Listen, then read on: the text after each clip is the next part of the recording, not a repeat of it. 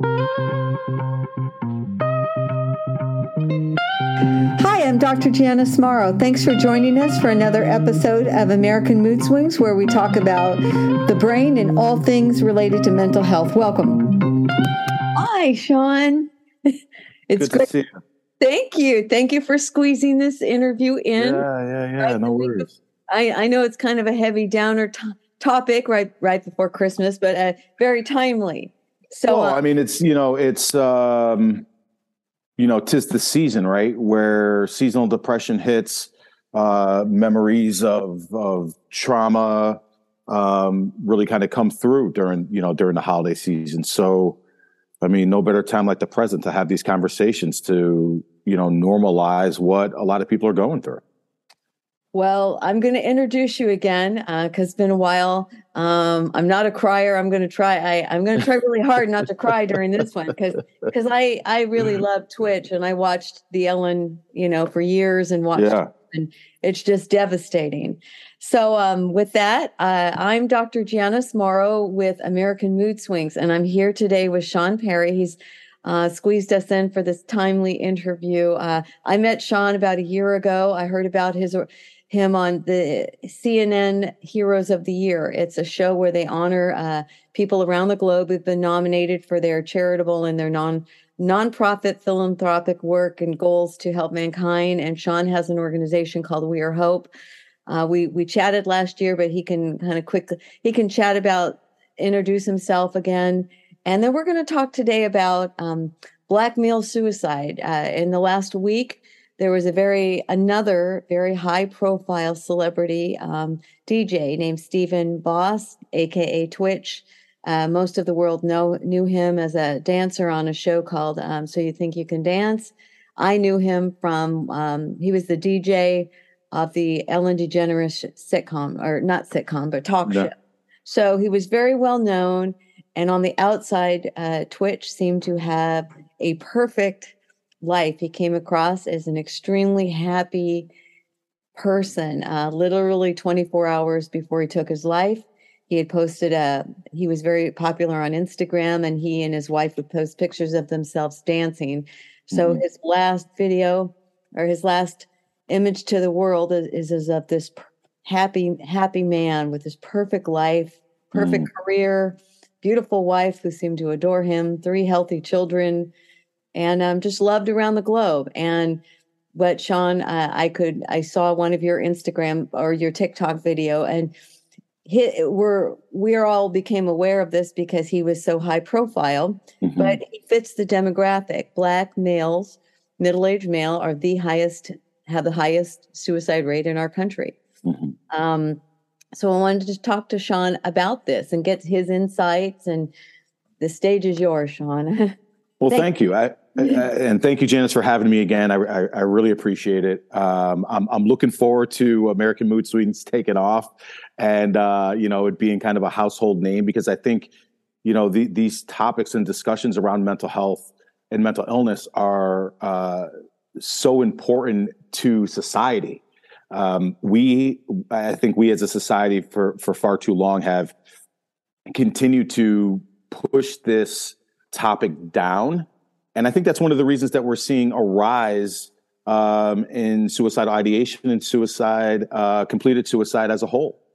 Um, one of the things that I, that I just really want to preface that, that I think is really important, um, and, and, not to take away from Twitch, but I think to to add to the severity of this situation is that if we look at data, right, one of the things that we'll notice is that Twitch was probably one out of 131 others that decided to take their lives that exact day. Right. That oh. is the that oh. is the data. Wow. Right. So so the data is roughly 132 people in the U.S. Um, take their lives every single day. But what's more staggering is that out of that 132, 100 100 males take their lives every day, right? So that's 35,000 males uh, a year. Um, out of that number, I'm not sure specifically what the number is is is is for Black or people of color in particular. I, I, I don't have that data, but I, but I think that that's staggering, um, and I think that it's important for us um, as a society to ask, what is it, right? What is it about um, men like Twitch? And I think what got me so frustrated and why I made a video regarding um, the the loss of life was because we kept hearing, uh, and I'm not sure if you did, but we, I kept hearing this narrative that he was happy, that he had everything in the world going for him. Why would someone like that, who has everything going for them, do this? It has to be a conspiracy. The Hollywood elites. Mm-hmm. He knew something about the Ellen show. Oh, God. the Hollywood elites came for him. I mean, for the love of God, yeah. right? I just, I just don't. I, I, this blatant ignorance, right, or, or, or ignorance to ignore the simple fact that people are in pain each and every day is baffling to me when a lot of these people who are making said claims are also in pain. so I just, I, I kind of can't wrap my head around it. And, you know, when we talk about black and brown men, um,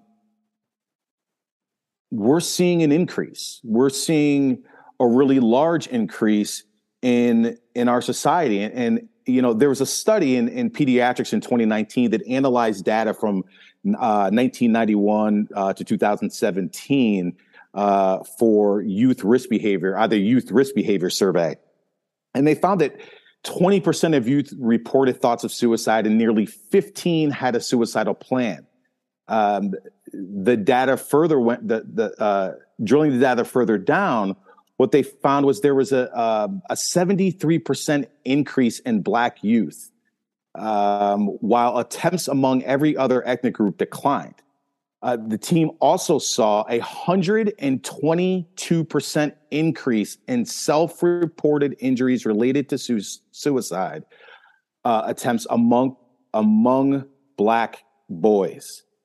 Continue, uh, continuing their analysis through 2019, the researchers found 144% increase in suicide attempts for Black youth and 166% increase in injuries related to uh, suicide attempts.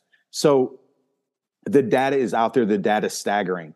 And, and one of the things that, that I find interesting is, is we talk about how do we um, help to prevent, right, those feeling disenfranchised and, and suicidal. And one of the things that, that we know from the data is connection, right? Human connection.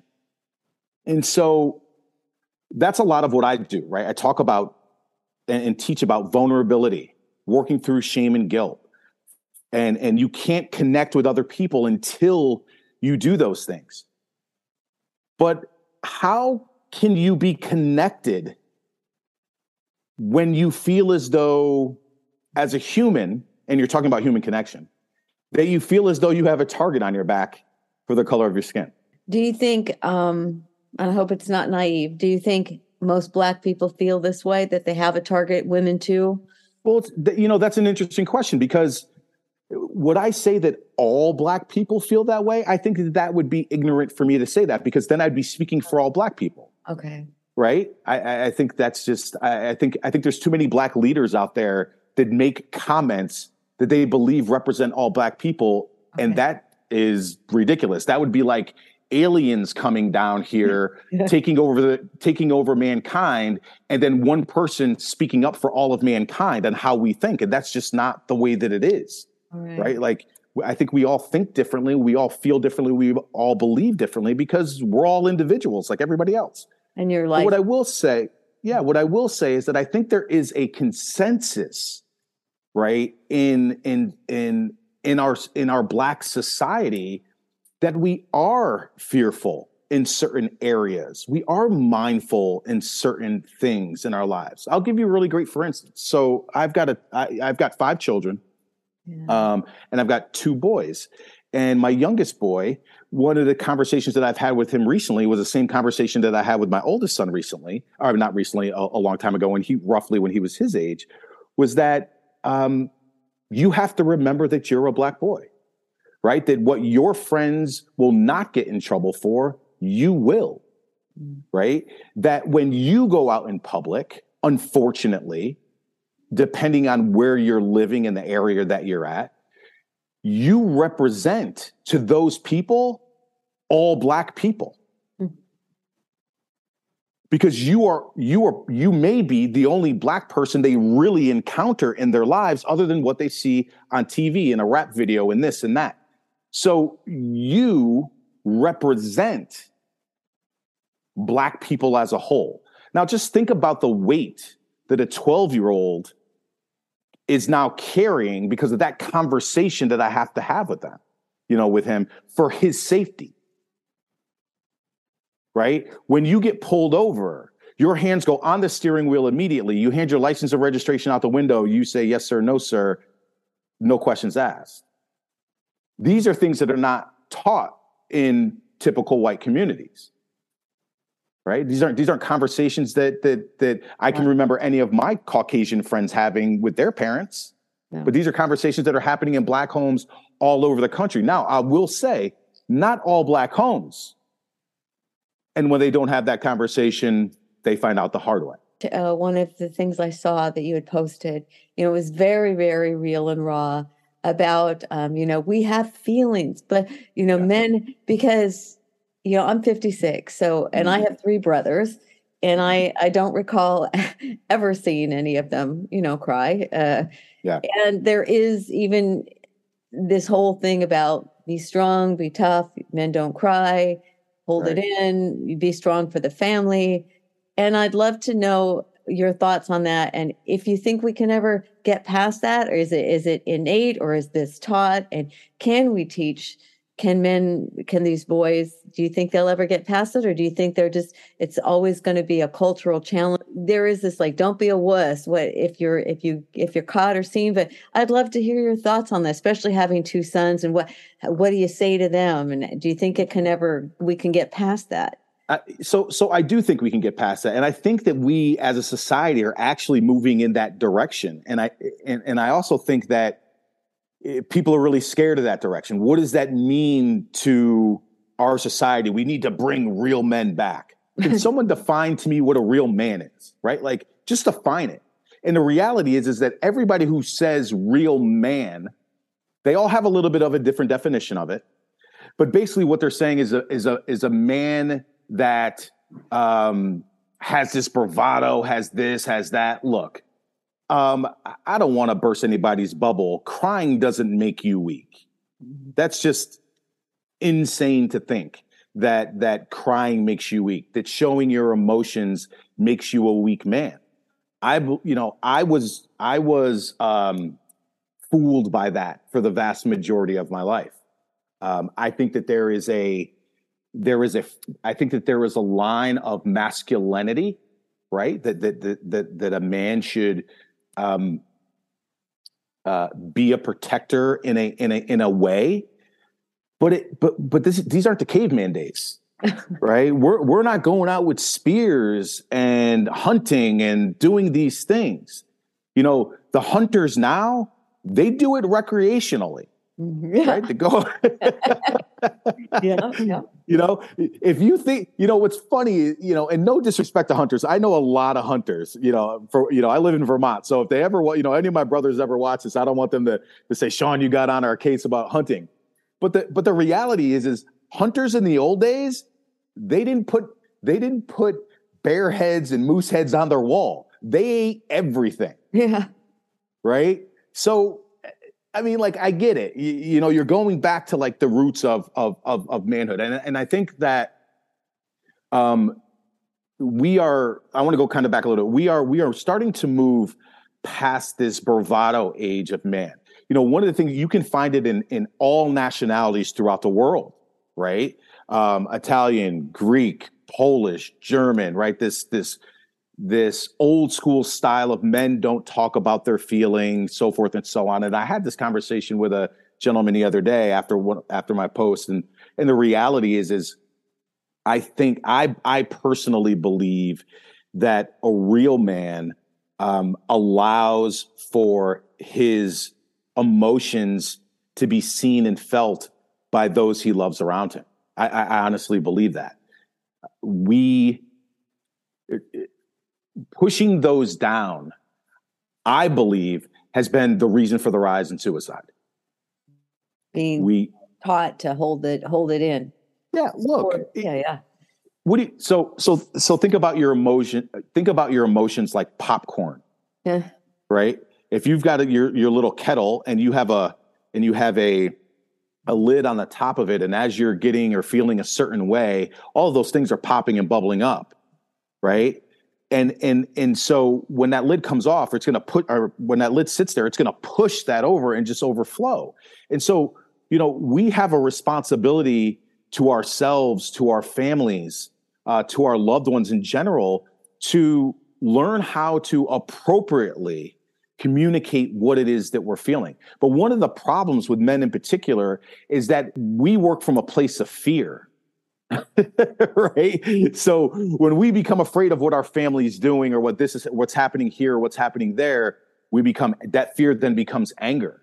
So the vast majority of men have not ever been taught how to appropriately address their emotions. And i and i believe that if they were taught how to appropriately address and identify their emotions it wouldn't be seen as a sign of weakness you know we believe that being angry shows shows strength. And it's the i think that that's the furthest thing from the truth.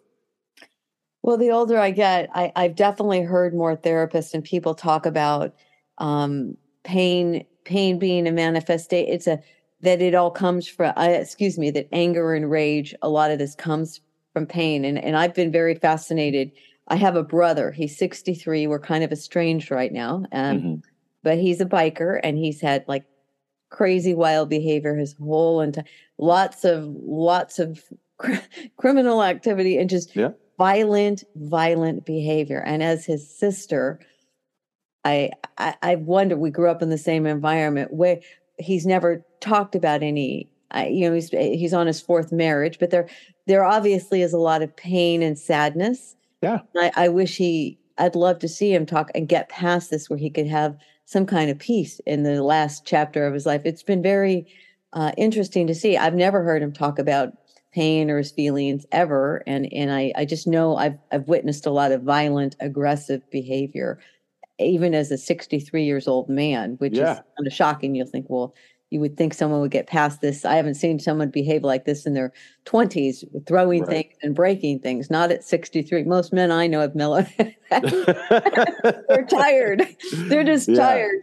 And, and, women. I won't just, I shouldn't just say men because lots but, of. But vulnerability, right? It, it, means that, that, that you have to open up.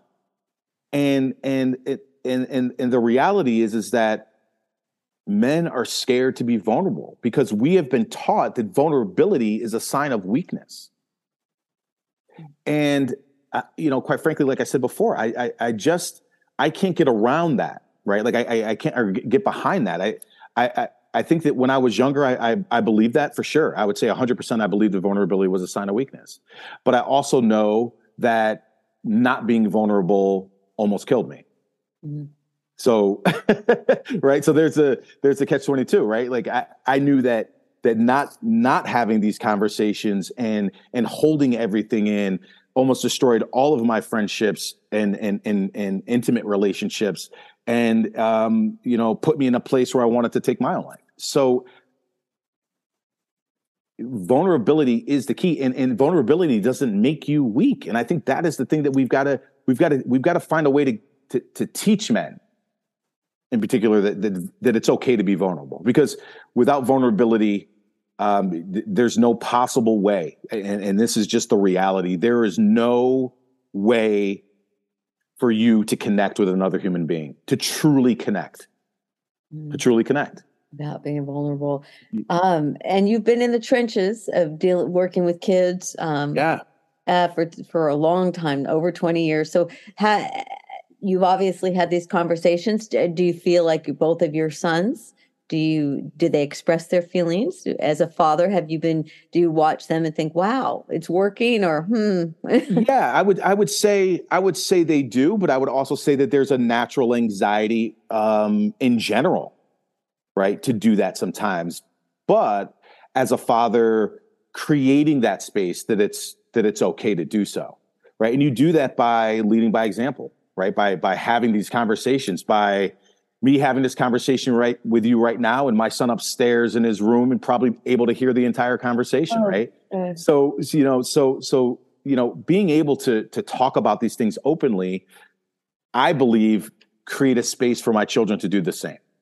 Now whether or not they they choose to is is a choice that they that they make but it doesn't mean that there's not that availability for them to do so. It doesn't mean that the space hasn't been created for them not to do so um, from your experience the last 20 years of working with youth, do you, because um, when I look at somebody like Twitch and think, well, obviously there must have been like before this life, we see this perfect happy life or what it yeah. appears to be.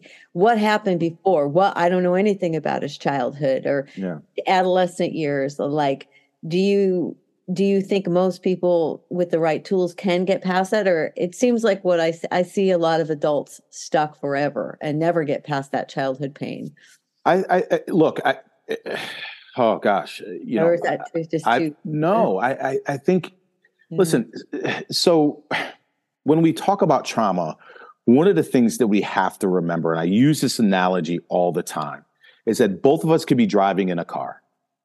Mm-hmm. We could both get into the same accident.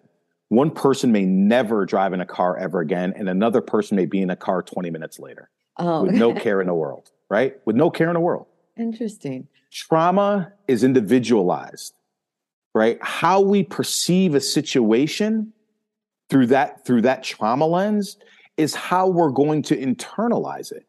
So what may be traumatic for you may not be traumatic for me people are traumatized by their parents' divorces, yeah. right? I mean, traumatized and really messy. My parents' divorce was messy and I could care less. Now, it impacted my sister, it impacted my brother. Me, I didn't really care. No. Right? Like I can't relate. I can't relate to people when they say like my parents' divorce bothers me, and, and I'm still struggling with it 20 years later. Like it didn't impact me that way. It did make it, you feel fearful of marriage or becoming. No, not at all. right? Nice? Like not nice. at all. And so, you know, and I think that's the problem that I have with the big T and a little T analogy. Like we've got a big trauma and a little trauma. I was like, you you can't you can't you can't put trauma in a box like that because you know what, what's a little trauma to you may be a really big trauma to me based on how I was raised, how I was brought up, and how I view certain things in my life. And so, in, in regards to Twitch in particular, I think that it would be it would it would do him an injustice to say that he didn't have the tools to work through it because we don't know in particular what it is that he needed to work through and or and or what the trauma specifically was and how he viewed that trauma because someone else could have said maybe he had a sibling i don't know maybe you know i don't know much about the man in particular but but but maybe somebody else in his life was like, well, that's that's not really a big deal. And maybe, just maybe, he got tired of hearing that wasn't a big deal. Mm. Wow. You, you, see what I mean? Yeah, yeah, because things, yeah, well, yeah. See, because I, we allow people to get into our lives and tell us how we should feel. This is this is the American way, right? Like, well, that's not a big deal. You shouldn't you shouldn't worry about that. Like you've worked through it. You've become so successful. You become so this. Why is that still bothering you? Wait a second. What? Who are you to tell me what should continue to bother me at this point in my life? I'll bring up something. I hope I that it, was surprising to me, but I'm not I'm not black, so I can't. I have a very good friend. He's 83, and I know him from the gym. His name is David Jackson. Grew up in the small town of Mississippi mm-hmm. or Kentucky. So uh, a couple years ago at the gym, I see him every day, and um, a conversation came up with somebody, and somebody called him nigger. Used the and mm-hmm. and I'm like, and he was really upset about it. Mm-hmm. It just, it, I've never seen David like in 10 years even phase. He's kind of been there, done it all. Yeah. And I, and I was surprised, like, can't you, aren't you like thick skinned at this point? Just ignore him.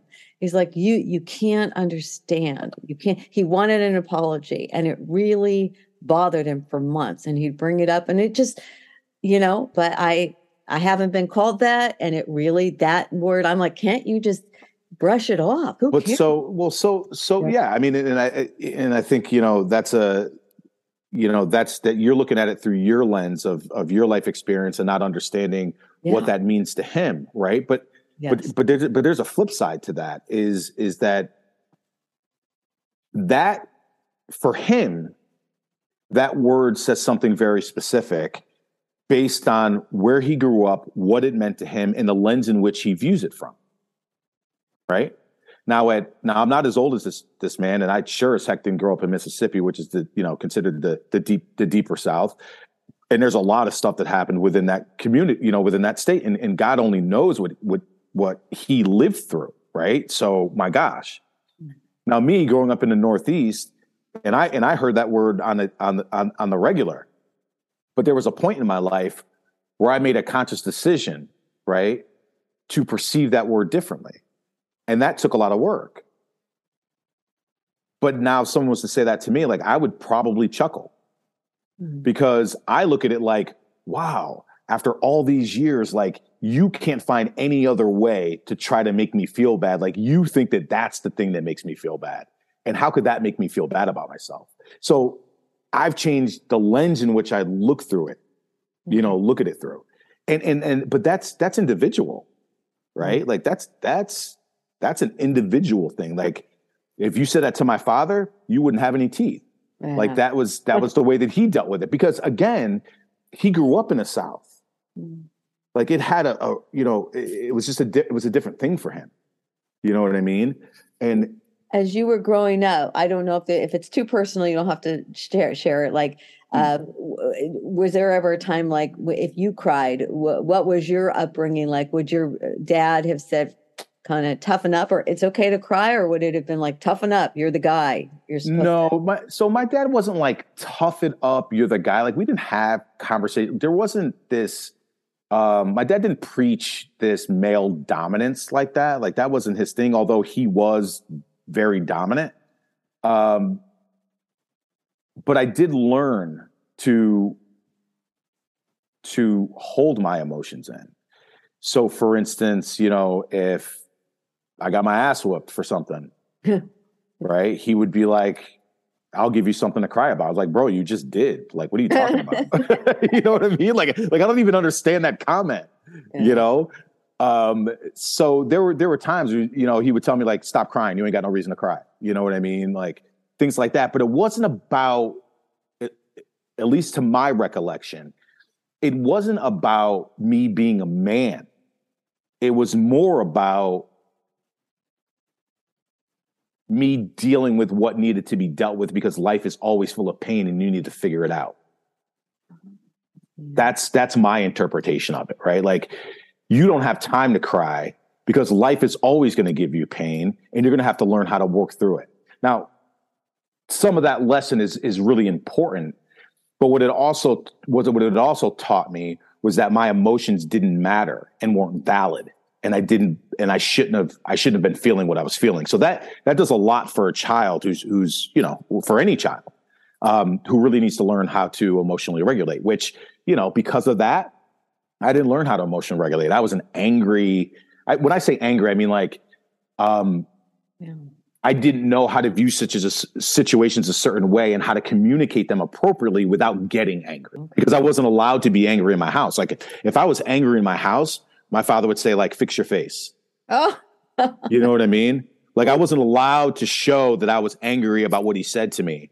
It was fix your face or I'll fix it for you. wow. Okay. So, that's you know what I mean? Yeah. Yeah. I think uh probably I used to I'm I'm definitely especially working on this show and uh, learning a lot the last few years. Like I always had a hard time seeing somebody depressed all the time. Like, come on, you know, snap out of it, or just Right. that that gloom and doom face, or some people. But that's it. But see, but so Janice, like this is an important piece, right? Because that's a that's a you thing, right? Like that's a you problem. And what I mean by that is that g- doom and gloom face that you're feeling something, right? There's something that's coming up for you that's making you feel uncomfortable about it. Yeah. I, I remember one time it, I was a teenager and um, mm-hmm. there was this lady at church. You know, I grew up Mormon and anyway, we called everybody brother and sister. So sister called and she had nine kids and never smiled. She just kind of always had this sternness to her. And mm. everyone was kind of scared of her at church, right? Uh, the kids. But one time we went away to girls' camp and she gave this beautiful Sunday school lesson. And I saw this completely different person. She was warm and soft. And I looked at her, I was like 17, and I came home and was telling my father about it. And he said, You know, honey, not some people have very tough life and with nine kids and not everybody just because someone's not smiling and laughing doesn't mean they're happy but you you her whole perspective and set of responsibilities it, it was a very you know trying to because he was very no nonsense person didn't smile mm-hmm. mom was warm and soft and smiling right. all the time and dad was just more you know, he smiled, but not, it was just, he, everyone thought he was retired military. He wasn't. Right. he, had the, he had piercing blue eyes and this like kind of crew cut. So he, and, and this kind of stern demeanor. Right. So people would think, oh, he must be retired military. And he wasn't. But, but what I saw as I became an adult and he was very warm and soft and, had the you know he was the one who'd bring home the stray animals at, at his job site because he couldn't handle right so, so that's when you when i saw your tiktok last week, it really mm-hmm. pulled at my heartstrings because you were like, men, we have feelings, you know. Yeah. You can look at men, and I guess I did see my my brother in Hawaii. I have, I have three, but one's passed away, but I he changed after his divorce seven years ago, and he I was the first time in my life I saw my brother cry, and he cried a lot. Yeah, and, and there was mental illness there, and and that led to that, but um, seeing this really just as the pain from the divorce and not seeing his son and, right. and uh, so I felt I, I really felt your video last week and well saying, you know I, I, I heard something the other day well probably probably almost might have been a year ago I, I heard it and, it and it really stuck with me there's not a lot of things that, that stick with me right like and what I mean by that is I I try to absorb a lot of information and I take in what what's what what what I can use and I get rid of the rest and I basically forget it. right? That's, just, that's how my brain is. It's like, do you need that? If not, get rid of it. And um, I heard this this guy was talking, and he said, "My wife and daughters are harder on me than anybody else." He said they would rather see me die on my white horse than see me give up, right? Than see me talk about what I'm feeling. Oh, that.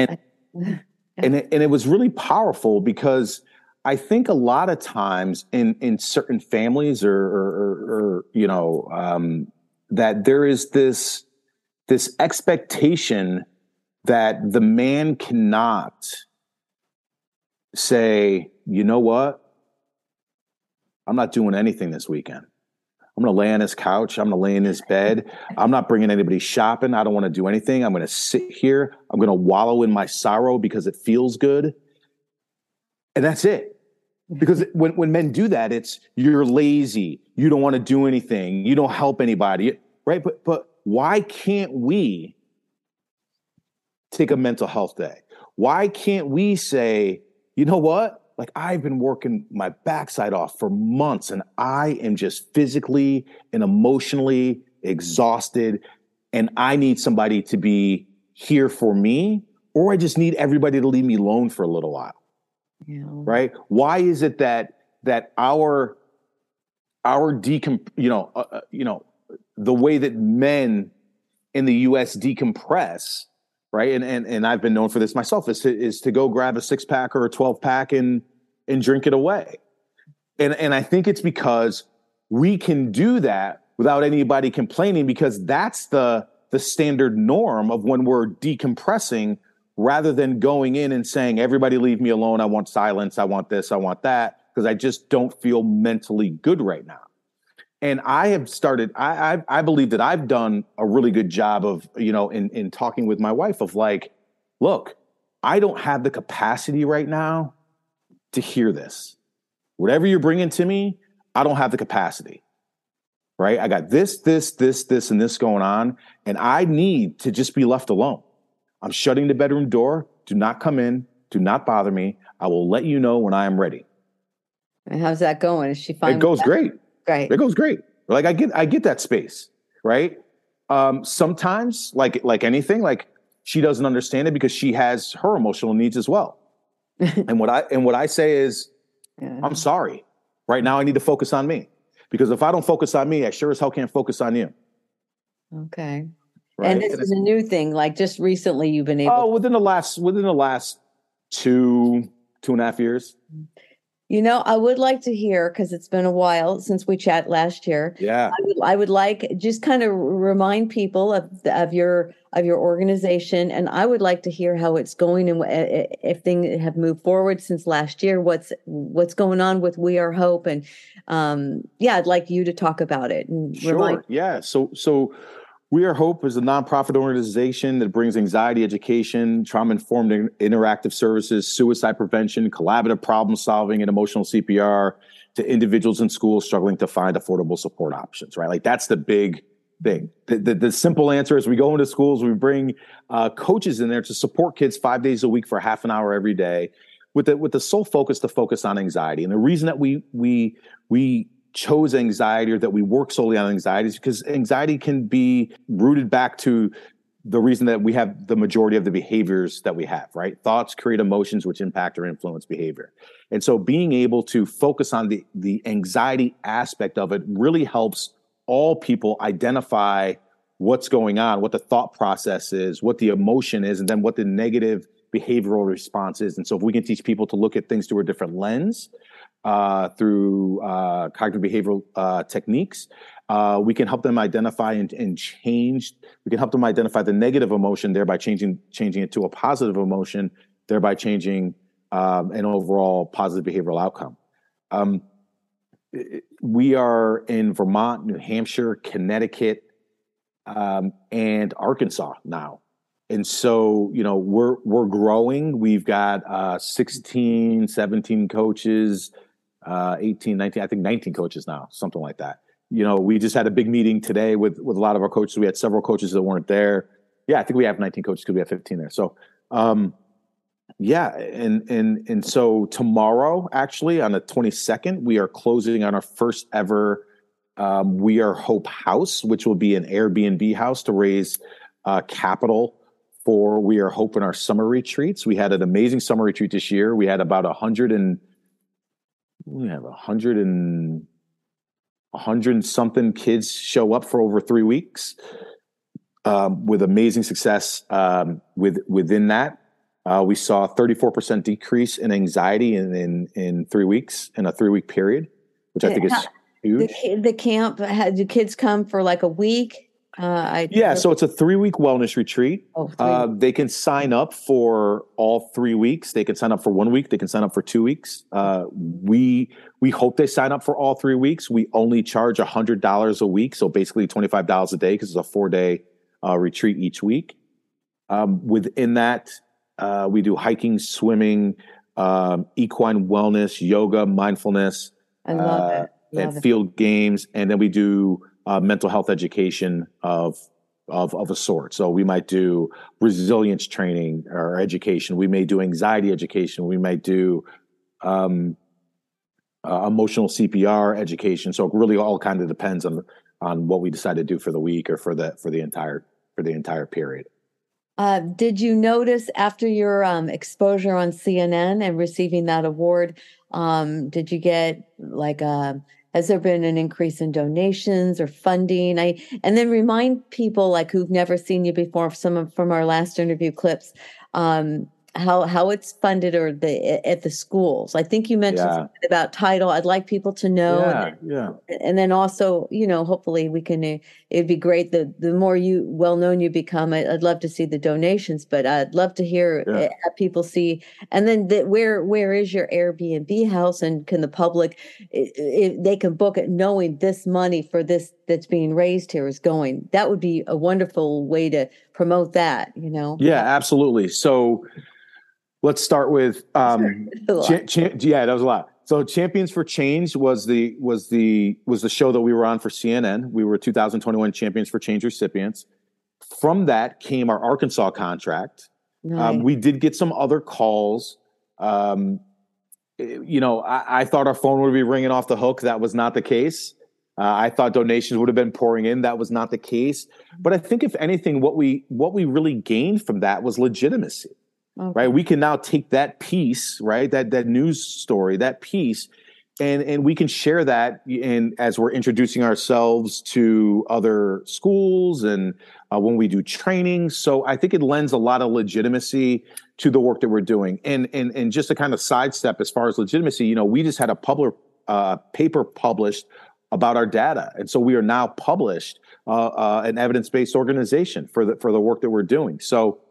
I think over this last year, we've we've really focused a lot on legitimate legitimizing our work so that so that no longer people can say that we're just kind of this organization just popped up that thinks that we have a great idea. No, we know we have a great idea.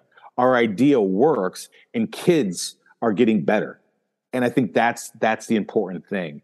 Um, when it comes to our um, um, house in Chester, the house will be in Chester, Vermont.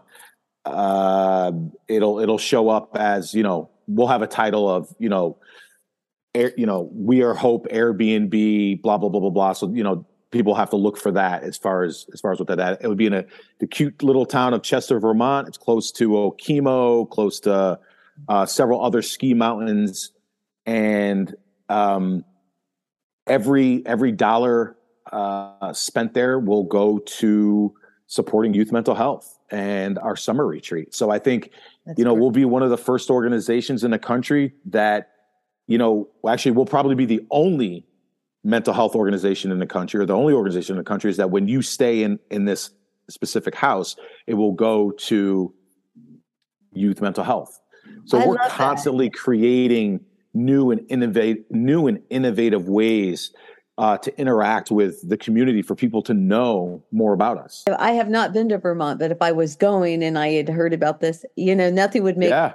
someone happier than knowing that it's going for a good cause. If absolutely this whole list of uh, that's a great idea. And what are and and you just got into Arkansas, so um, how many schools are you in there and and what's next? What's yeah so last yeah so last year we were in arkansas in one school for six hours a day. We're now in two schools for 12 hours a day.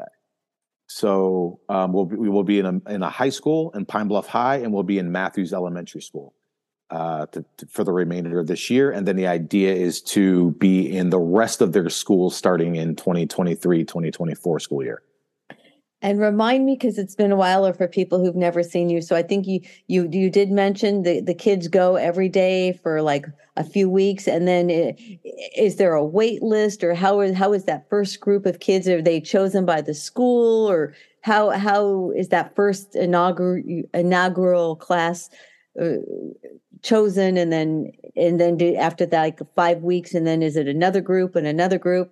People who've never heard you talk about it yeah, great questions. So we um, we work with what's called the MTSS coordinator in every school, multi-tier systems of support, right? So th- this is where kids who may be struggling, they go into a tiered system, tier one, tier two, and tier three. Tier three needing the most extensive level of support, uh, 504 plans, i.e. the higher level IEPs, um, getting a lot of behavioral, like really behavioral interventions, uh, special ed stuff. Um, we fall in tier two. Tier two are typically the kids that really fall through the cracks. Tier one is the support that all students should be receiving in schools, tier one support. Um, so within tier two, these kids are falling through the cracks because what we know is that kids who have higher needs are always going to get the support. But there are a bunch of kids struggling with anxiety that are skipping class, missing class, some other things, maybe no homework or or maybe not participating at all. And those kids are kind of just swept under the rug because they're not a huge they're, they're not really bothersome to to the school community, right? They kind of fly under the radar. So that's really where We R Hope comes in with that tier two level of support. Which, by the way, and I want to backtrack on on something really quickly. Um, our our supports are paid through by title funds. So Title One, Title Three, Title Four funds through uh, schools. And so all schools have, well, I shouldn't say all schools, but the vast majority of schools have title funding, and that's how we're paid, or, or schools put us into their local budget. Um, so when we start a school year, depending on whether or not we've already worked in that school district, if we've worked in that school district and we end in June and we start again in September. What happens is is the kids that we ended with, we start with them first, just checking in with them, so forth and so on, and then we're building that caseload. Our program is roughly 60 to 90 days. Kiddos see us 5 days a week for 30 minutes for roughly 60 to 90 days, and then they rotate out and then new students come in. So, for instance, if we are in a school where we're seeing where we're contracted for six hours a day, we would see 12 students individually five days a week. And then that would multiply depending on the amount of times we rotated students out. So that 12 turns into 24 or to 36. Or if it's a high rotation, depending on the need of the school, it might be 48.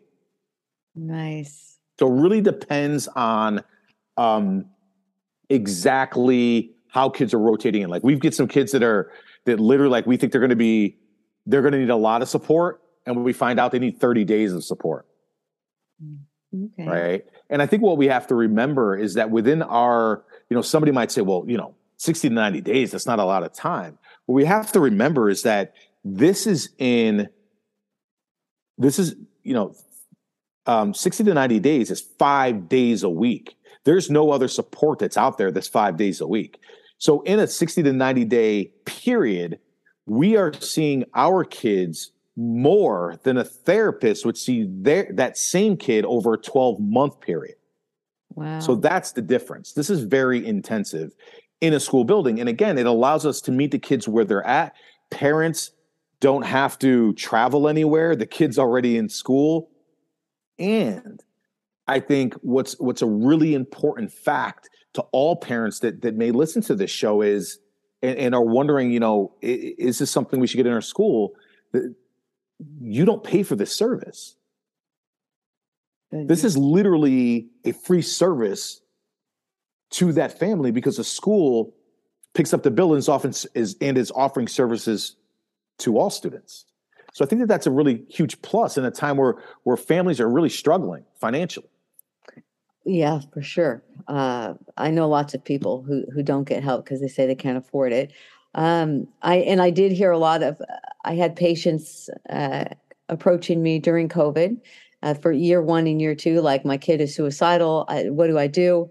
Who can I call? Uh, I I called somebody in the network, and it's a three month wait to get in the mm. door. Good luck with that. Yeah. Um, so this is nice to see.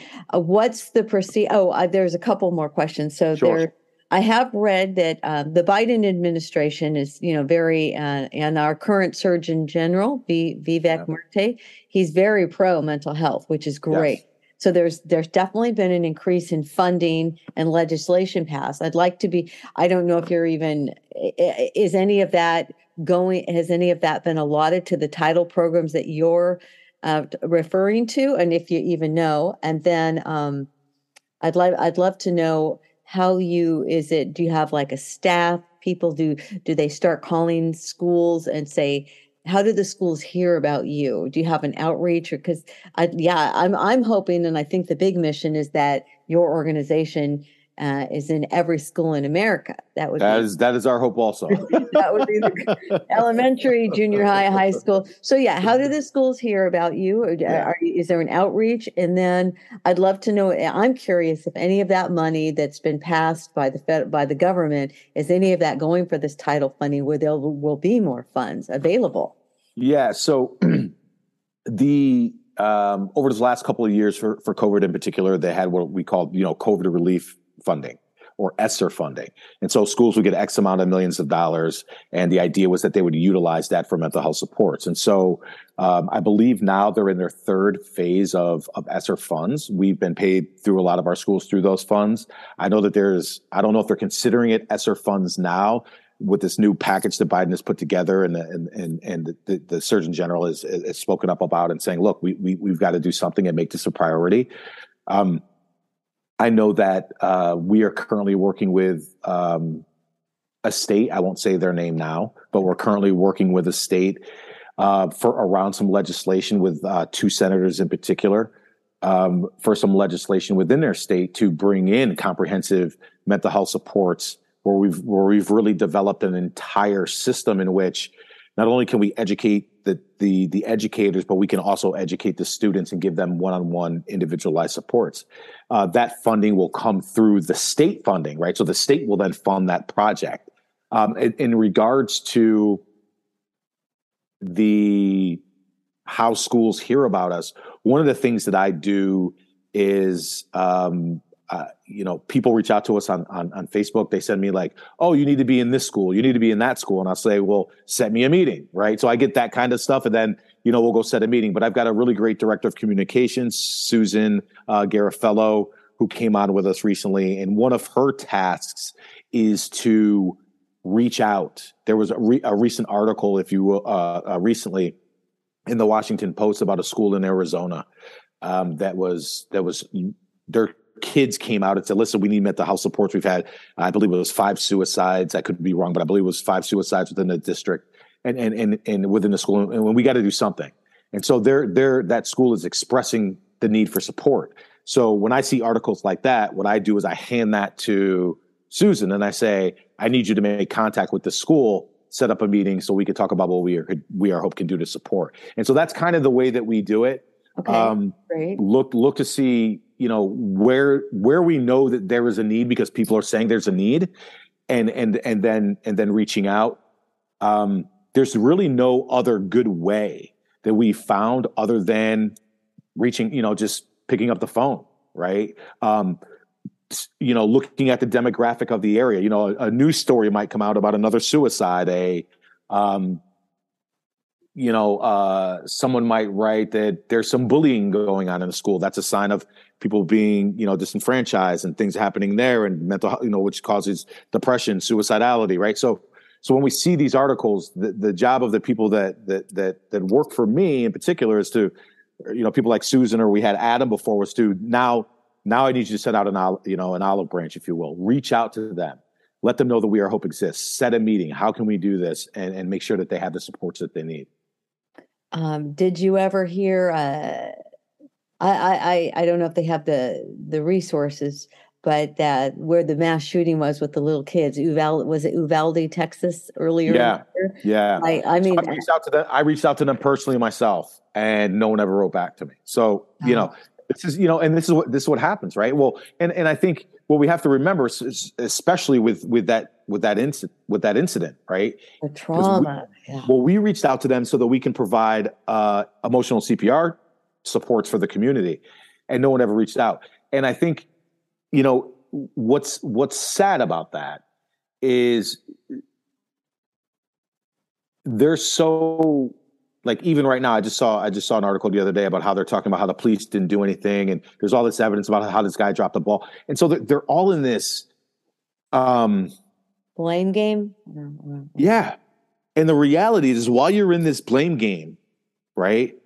People are hurting, Ooh. people are struggling, and you're worried about who to point the finger to, right? Who to point the finger at.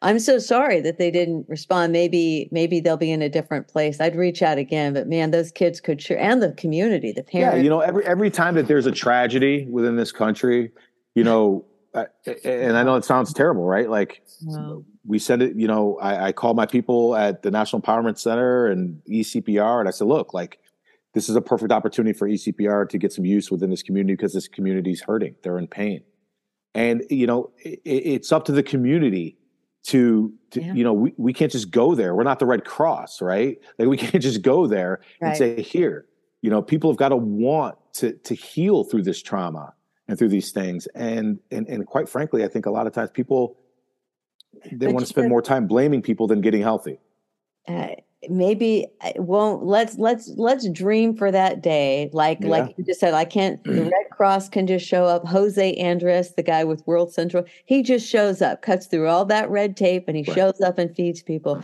i would love to see that for your wouldn't how beautiful would that be when there's a national disaster, uh, disaster, natural yeah. disaster, to have like a mental health group.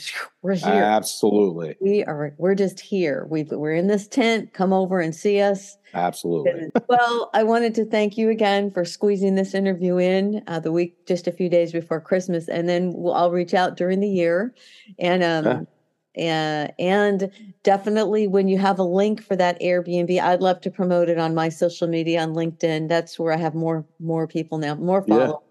But um, let's get that out there so we can help you get some capital and get these programs. Yeah, that sounds great. Thank you, Janice, so much. And yeah, I, uh, Merry I- I Christmas, look- Sean. yeah, Merry Christmas to you too. I look forward to speaking you. to you again. Okay, right. bye bye. Take care. Thanks, everybody, for joining us for another episode of American Mood Swings, where we talk about the brain and all things mental health. Hope to see you next week, and please share with your friends.